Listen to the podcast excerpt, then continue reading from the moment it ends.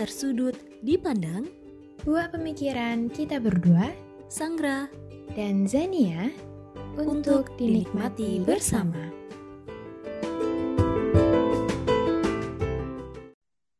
Hai pendengar setia tersudut dipandang Kembali lagi dengan Sanggra dan Zania, Di episode kali ini kita akan membahas tentang self-improvement dan passion. Yeay! Betul banget, yeay. Cukup menarik loh ini tuh materinya. Terus topik self-improvement dan passion, kita akan menceritakan tentang sudut pandang kita, terus apa yang sudah kita lakukan mengenai self-improvement dan passion itu sendiri. Jadi, stay tune aja ya, teman-teman. Oke, langsung aja. Zania, silahkan. Nggak adil nih, Kak. Oh, ya udah. Aku yang nanya duluan ya. Lah, maksudnya aku yang nanya, tapi kamu yang cerita. Oh, begitu. Ngomongin tentang self-improvement, menurut kamu self-improvement yang perlu untuk dilakukan tuh yang seperti apa sih? Oke, aku menjawab ini cenderung berkaitan dengan karir ke depannya ya. Pengembangan diri atau self-improvement yang perlu dilakukan adalah sesuai apa yang kita ekspektasikan. Ekspektasi itu kan menunjukkan seperti apa sih kita yang seharusnya identitas apa yang mau diperkenalkan kayak gitu. Jadi juga mengharuskan kita upgrade hal-hal yang menunjang terwujudnya kita seharusnya. Contoh, pengen jadi content creator. Upgrade penguasaan software pembuatan konten, terus ada public speaking, terus service excellent, negosiasi, mempelajari behavior klien, dan sebagainya. Dan di situ juga ditekankan selain fokus identitas diri yang terlihat dengan mata, juga kematangan emosi kita gitu loh. Jadi itu semua kayak balik ke ya kamu itu punya ekspektasi apa sih ke dirimu sendiri di tahun-tahun berikutnya di masa depan. Nah, dengan mengetahui apa ekspektasimu ke dirimu sendiri, seharusnya itu yang menjadi salah satu motivasi gitu loh buat mengetahui step-step yang harus dilakukan, terutama perkembangan diri apa yang harus di-upgrade seperti itu.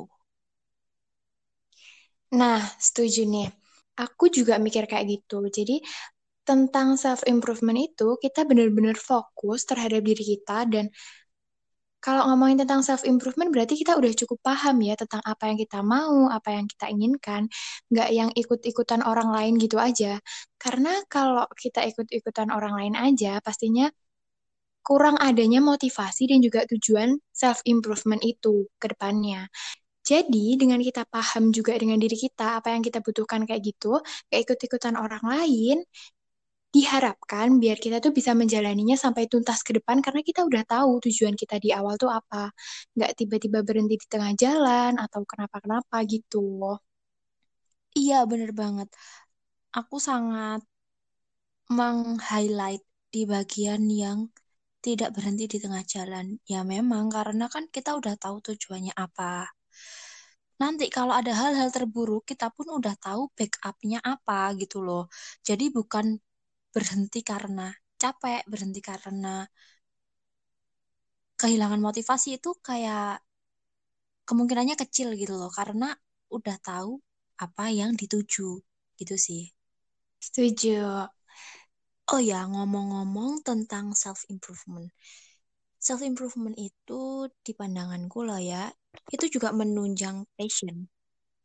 Nah, bisa dong diceritain perjalanan mengetahui passion lewat self-improvement versimu. Nah, kalau ngomongin ini, kita harus mundur jauh ke belakang dulu nih, karena ini berkaitan sama hobi masa kecil aku.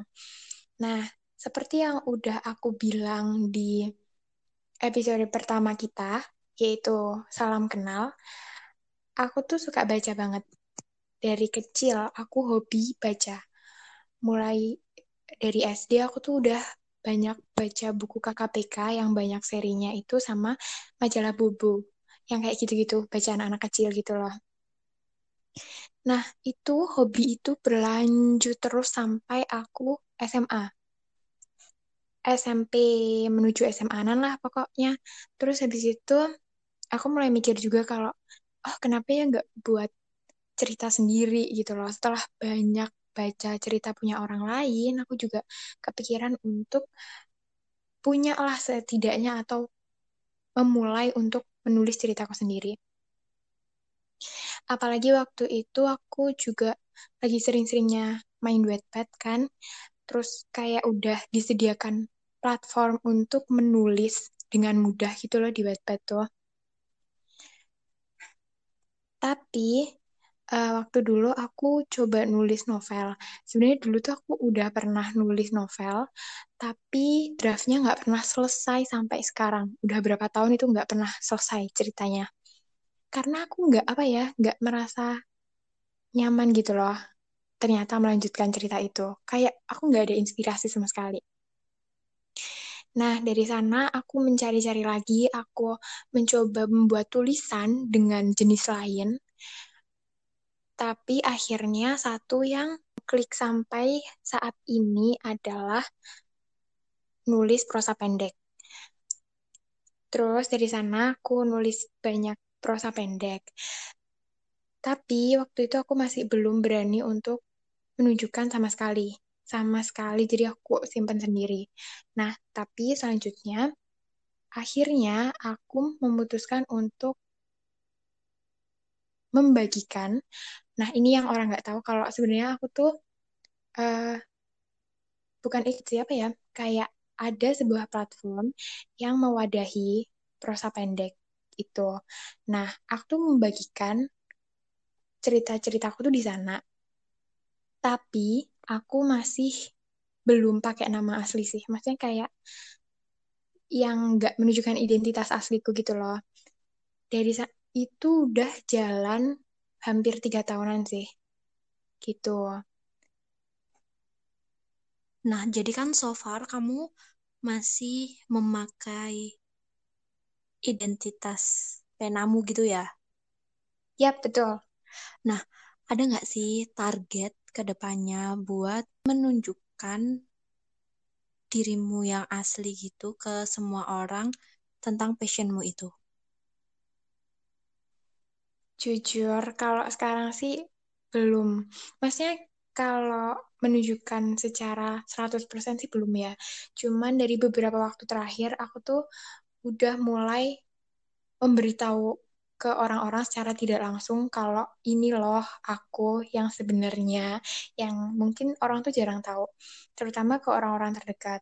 Karena kadang aku sesederhana tanya tentang hasil prosa pendekku atau saat orang-orang yang deket gitu lagi kenapa-napa? Untuk menghibur aku sering kasih draft prosa pendekku gitu. Tapi masih yang sebatas itu-itu aja belum yang 100% berani gitu kalau ditanya punya targetan punya tapi tetap masih belum berani menggunakan nama asli aja. Gitu. Wow, menarik. Semoga deh nanti bisa terus berkembang dan ada momen yang memang ah ini loh waktunya. Aku adalah aku gitu. Amin. Semoga fase itu segera tiba di waktu yang sebaik-baiknya. Amin. Nah, kalau kamu nih ngomongin tentang self improvement dan passion ini tadi, kamu kan juga sudah sedikit menjelaskan kalau self improvement versimu berkaitan dengan karir, ya kan? Mm -mm. Aku juga pengen denger dong cerita tentang passionmu, self improvementmu dan karirmu. Oke, okay. hmm, mungkin idealnya dari aku waktu mengembangkan diri gitu ya. Perjalanannya itu pasti ada rasa pengen nyoba ini, nyoba itu kan.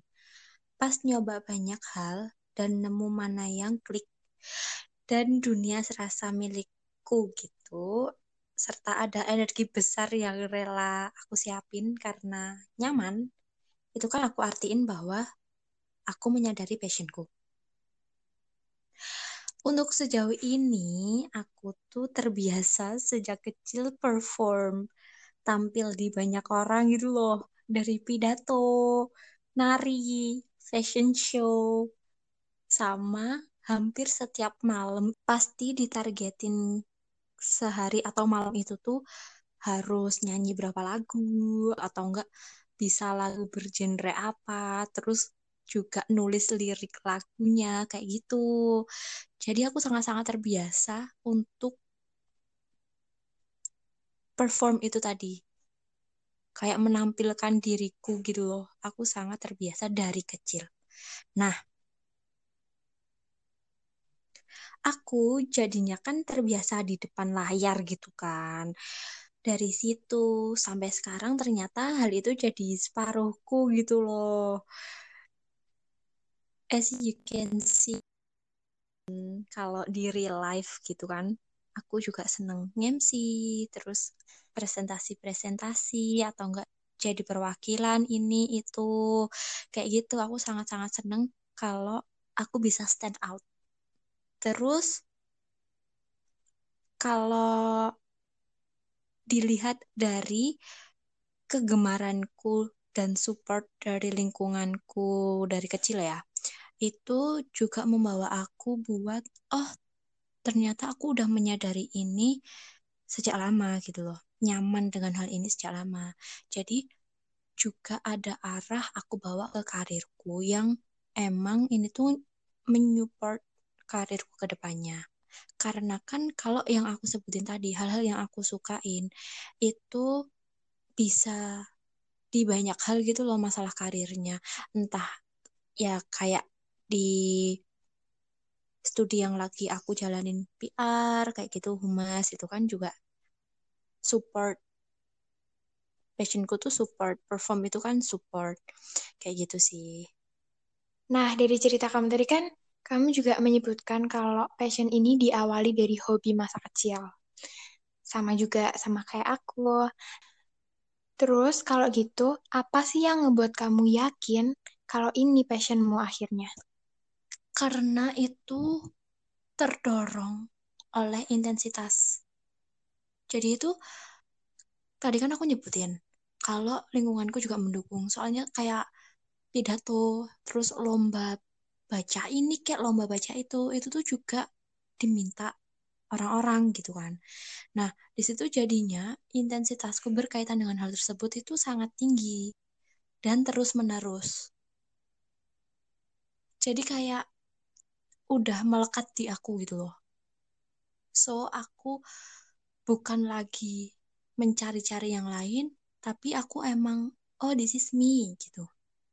Oke, jadi perjalanan passionmu ini tuh berawal dari hobi, terus didukung dengan intensitas, dan akhirnya kamu juga merasa nyaman. Akhirnya ini nih passion aku gitu ya. Iya bener, soalnya itu aku dulu juga kalau masalah hobi ada gambar, terus masih ada olahraga, itu aku suka banget, aku suka. Tapi nyatanya yang stay sampai sekarang dan aku memang kayak ini duniaku itu tentang perform di speaking atau di stand out itu tadi. Nah, kan sampai sekarang banget nih, dari kecil, dari dulu banget. Kamu pernah gak sih merasa bosen sama passion kamu ini? Terus kalau udah bosen tuh harus gimana sih? Kalau pernah atau enggaknya, aku ngerasa bukan cenderung bosan sih. Tapi kayak kadang ada fase capeknya. Soalnya, karena passionku dinotis oleh banyak orang atau pokok ada orang yang notice gitu. Jadinya kayak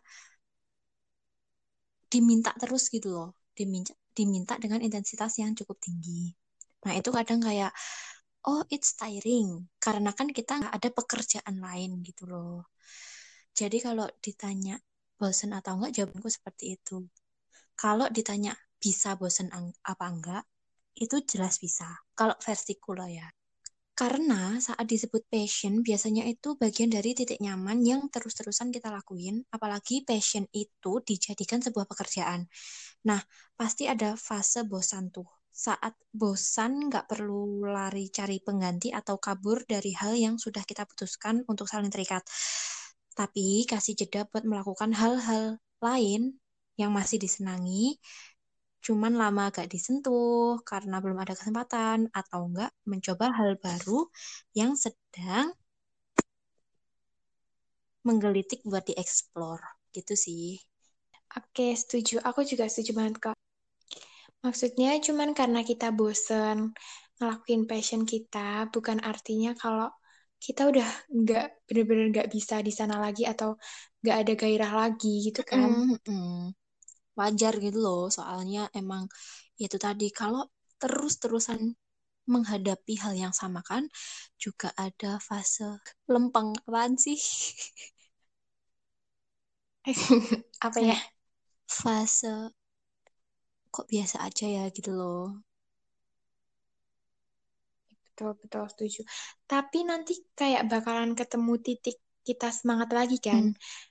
Apa sih yang ngebuat kamu ngerasa semangat lagi ngelakuin passion kamu kalau kayak gitu? Ekspektasiku tentang aku sendiri. Jadi kayak yang awal banget kita bahas tadi. Aku ingin menjadi seperti ini loh. Dan itu ditunjang dengan passionku. Jadi I should gitu. Nah, dari sini kita akhirnya juga tahu kan, ternyata sepenting apa sih tujuan dan ekspektasi kita di awal, biar kalau kita ngerasain bosen yang wajar seperti ini, kita nggak tiba-tiba putus di tengah jalan, gitu teman-teman. Iya benar, apalagi kalau passion itu udah separuh kalian gitu loh, ya siapa mau kehilangan, kayak gitu loh. Setuju. Nah, itu tadi kalau ceritaku ya. Kalau dari kamu, gimana sih? Kalau aku, lebih sering ketemu fase buntu aja, nggak ada inspirasi apa-apa. Karena kayak yang kamu bilang tadi, intensitas. Kadang tuh kan ada fase-fase kita sering banget karena senengnya, jadinya tuh sering banget ngelakuin passion kita. Nah, udah ketemu titik jenuh, terus aku udah nggak ada inspirasi apa-apa lagi. Nah, kalau udah kayak gitu, aku bakalan memberi jeda dulu biar ada inspirasi masuk. Biar seterusnya aku juga bisa melanjutkan passionku ini. Terus kalau seperti yang kamu bilang tadi, karena ini nggak, maksudnya sedikit diketahui orang lain secara jelas, aku tuh nggak punya apa ya, maksudnya kayak ya udah dilakuin aja, kayak yang kamu bilang tadi. Rasanya tuh kalau udah merasa passion di sana, kayak ada kecanduannya sendiri gitu loh untuk terus-terusan ngelakuin. Iya nggak? Mm -mm, mm, bener. Nah, ya udah dari sana aku masih bertahan sampai sekarang untuk melakukan passionku. Meskipun ada fase capek, fase bosen, fase merasa nggak bisa melanjutkan lagi karena emang nggak bisa mikir apa-apa lagi gitu. Tapi buktinya sampai sekarang juga aku masih ngelakuin lagi kok. Gitu deh. Sampai ketemu di sesi-sesi berikutnya ya. See you. Jangan lupa bernapas. Dah.